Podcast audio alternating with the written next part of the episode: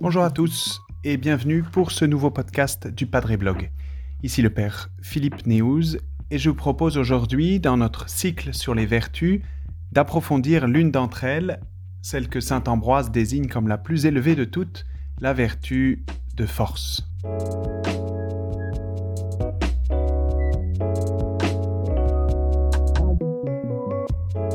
Dans le podcast précédent sur la notion même de vertu, nous avons vu qu'il s'agit d'une ferme disposition acquise par un entraînement régulier à choisir et à faire le bien et à éviter ce qui est mal.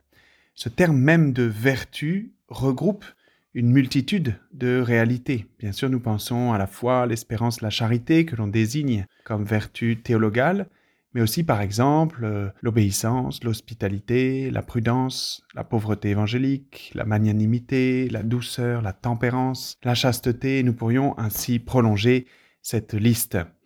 Pourtant, au milieu de toutes ces vertus, dès le IVe siècle avant Jésus-Christ, Aristote distingue déjà quatre vertus principales. La prudence, le courage ou la force d'âme, la tempérance et la justice. Et nous retrouverons précisément ces quatre mêmes vertus dans la parole de Dieu, dans le livre de la sagesse. Nous sommes au premier siècle avant Jésus-Christ. Je cite, Les labeurs de la sagesse produisent les vertus. Elle enseigne la tempérance et la prudence, la justice et la force, ce qu'il y a de plus utile aux hommes pendant la vie. Et ces vertus seront par la suite particulièrement développées par les pères de l'Église comme Saint Ambroise, Saint Augustin ou Saint Grégoire, et puis bien sûr détaillé par saint Thomas d'Aquin au XIIIe siècle. Et ces vertus sont comme des, pivots, d'où leur nom de cardinal en latin, c'est des vertus sur lesquelles repose la vie morale. Elles sont des vertus charnières dont découlent toutes les autres. Ces vertus dites cardinales, la prudence, la justice, la force et la tempérance, sont inscrites dans notre nature humaine à la différence des vertus théologales, la foi, l'espérance et la charité, qui révèlent avant tout l'infusion en nous d'un don gratuit de Dieu. Autrement dit, hormis les vertus théologales qui viennent totalement de Dieu, toutes les autres vertus vont trouver en nous, en notre nature humaine, un fondement, une cause dite naturelle, une aptitude fondamentale qui aspire à se déployer. Mais cette disposition initiale va demander d'être aidé, soutenu, fortifié et sanctifié par la grâce de Dieu. Ceci étant dit, je vous propose de nous pencher plus spécialement sur la vertu de force. Bien évidemment, la force dont il est ici question n'est pas la force physique, mais la force d'âme, fortitudo en latin. La force d'âme, qui est la vertu permettant de tenir fermement dans le choix d'une finalité bonne et raisonnable malgré les difficultés qui inévitablement vont se présenter.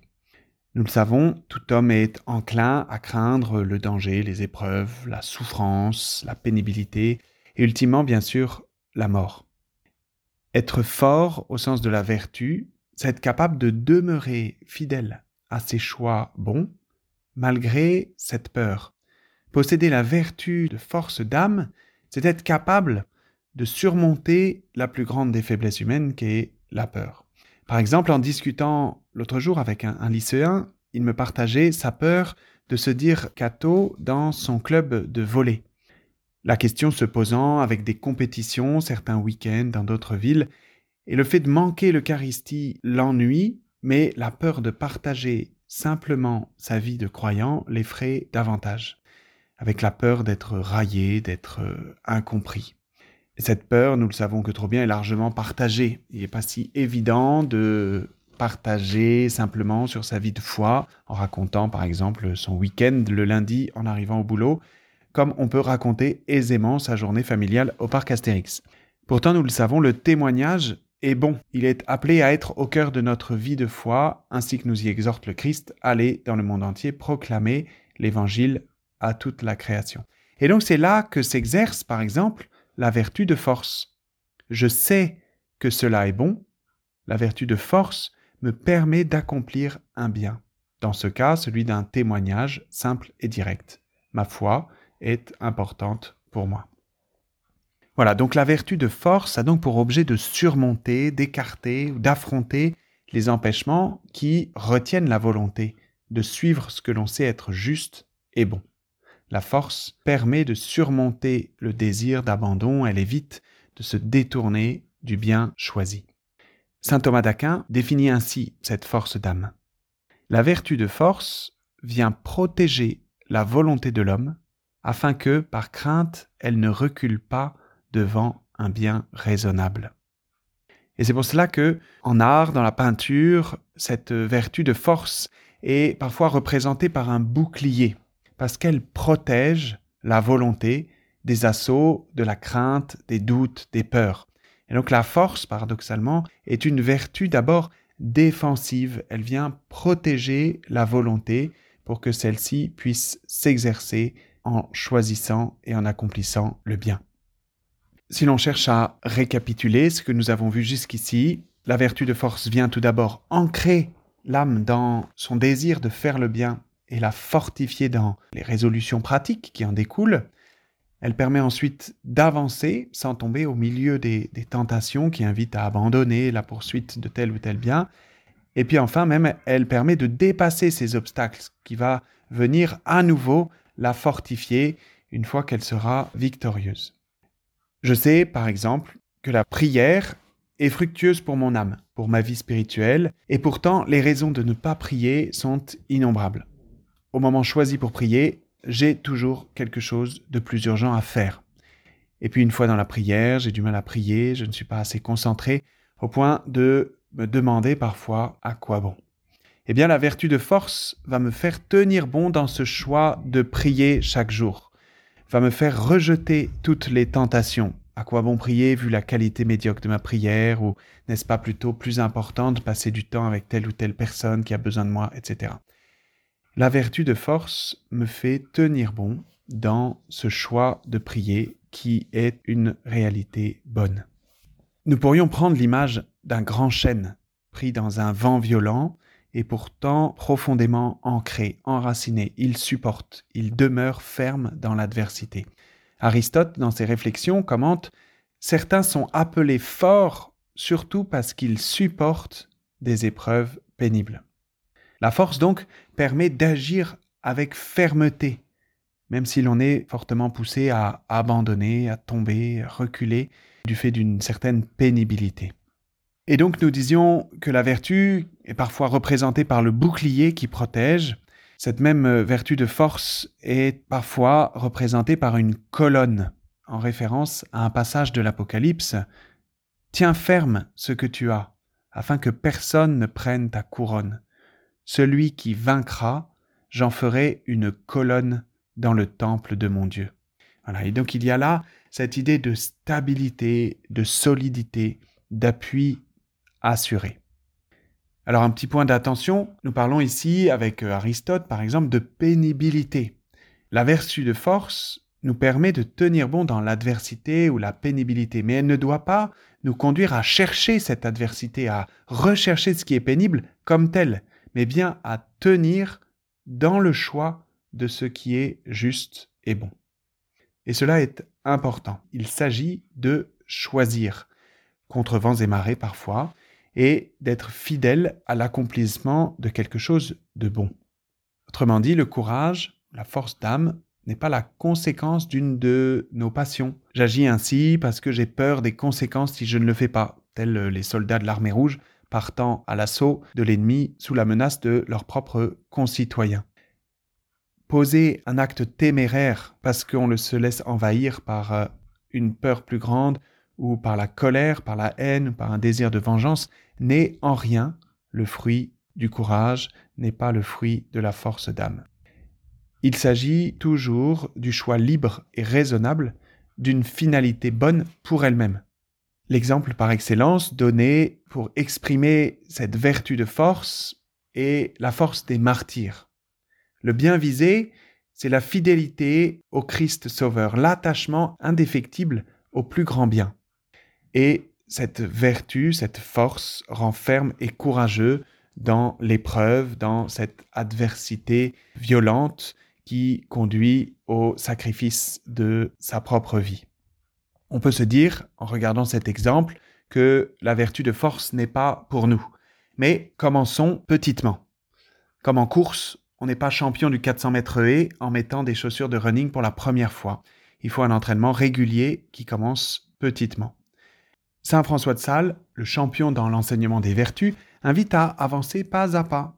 Je le cite, L'avancement dans la vertu ne consiste pas à faire beaucoup, mais à faire bien ce que l'on fait.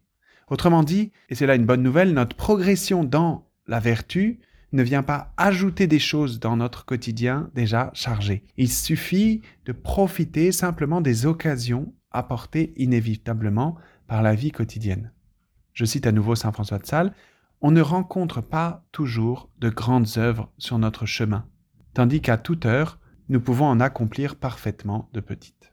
Autrement dit, cette force d'âme qu'ont pu exercer les martyrs face à l'épreuve du don de leur vie par fidélité au Christ n'a pas surgi à ce moment-là, mais cette force d'âme est le fruit alors d'un exercice long et constant de cette vertu dans la réalité et parfois la grande simplicité de leur vie Alors jusqu'ici, il a été peu question du Seigneur, nous pourrions être quelque peu dans un enseignement de développement personnel. Or, s'exclame le psalmiste, Le Seigneur est ma force et mon bouclier.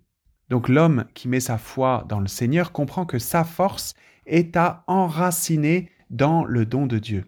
Il s'agit d'aller puiser cette force en Dieu. Cela va rattacher cette vertu au don de l'Esprit Saint, ainsi que l'on peut le lire dans la lettre de Saint Paul à Timothée. Car ce n'est pas un esprit de peur que Dieu nous a donné, mais un esprit de force, d'amour et de tempérance. Et donc il y a une promesse que Dieu nous fait de nous rendre forts dans l'adversité, de nous fortifier par la puissance de sa gloire, par la puissance de son Esprit Saint. Et ce que Dieu promet, Dieu l'accomplit. Cela permet à Saint Paul d'affirmer aux Philippiens, Je peux tout en celui qui me donne la force. Et donc la vertu naturelle se tourne vers le ciel pour appeler de l'aide.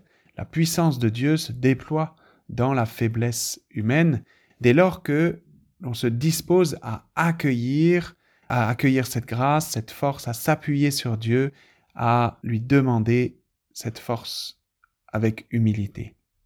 Pour faire grandir en nous la force d'âme, il faut donc le décider fermement, et puis s'en donner les moyens, c'est-à-dire d'une part la pratiquer au quotidien, simplement, dès que l'occasion se présente, dans de petites choses parfois, et puis, d'autre part, demander le soutien par la force qui vient d'en haut.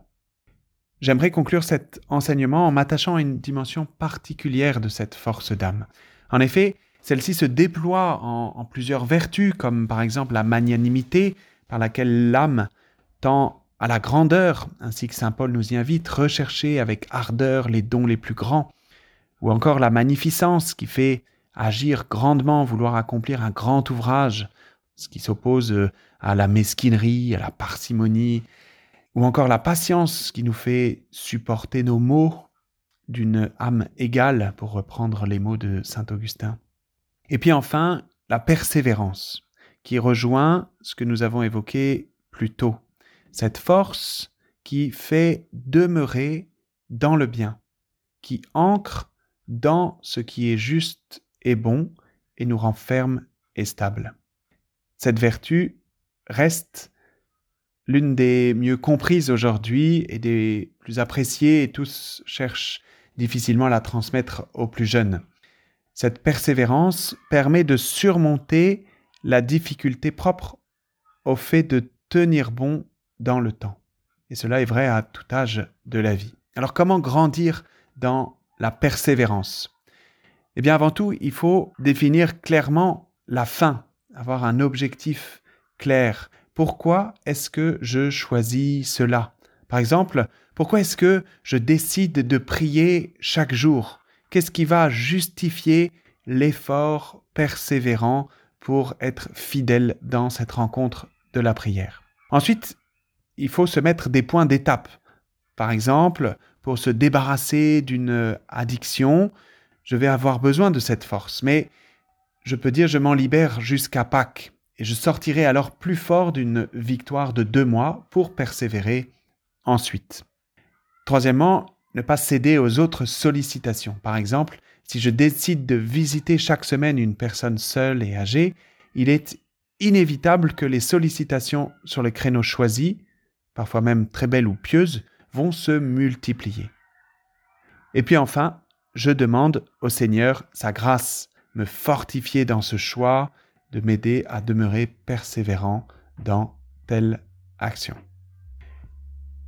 Voilà pour cette vertu de force qui doit de toute façon être éclairée par les autres vertus. Elles sont toutes euh, liées de manière inextricable. Cette vertu de force l'est de manière plus spécifique encore par la vertu de prudence, ce qui nous conduira au podcast suivant. Merci d'avoir écouté cet enseignement.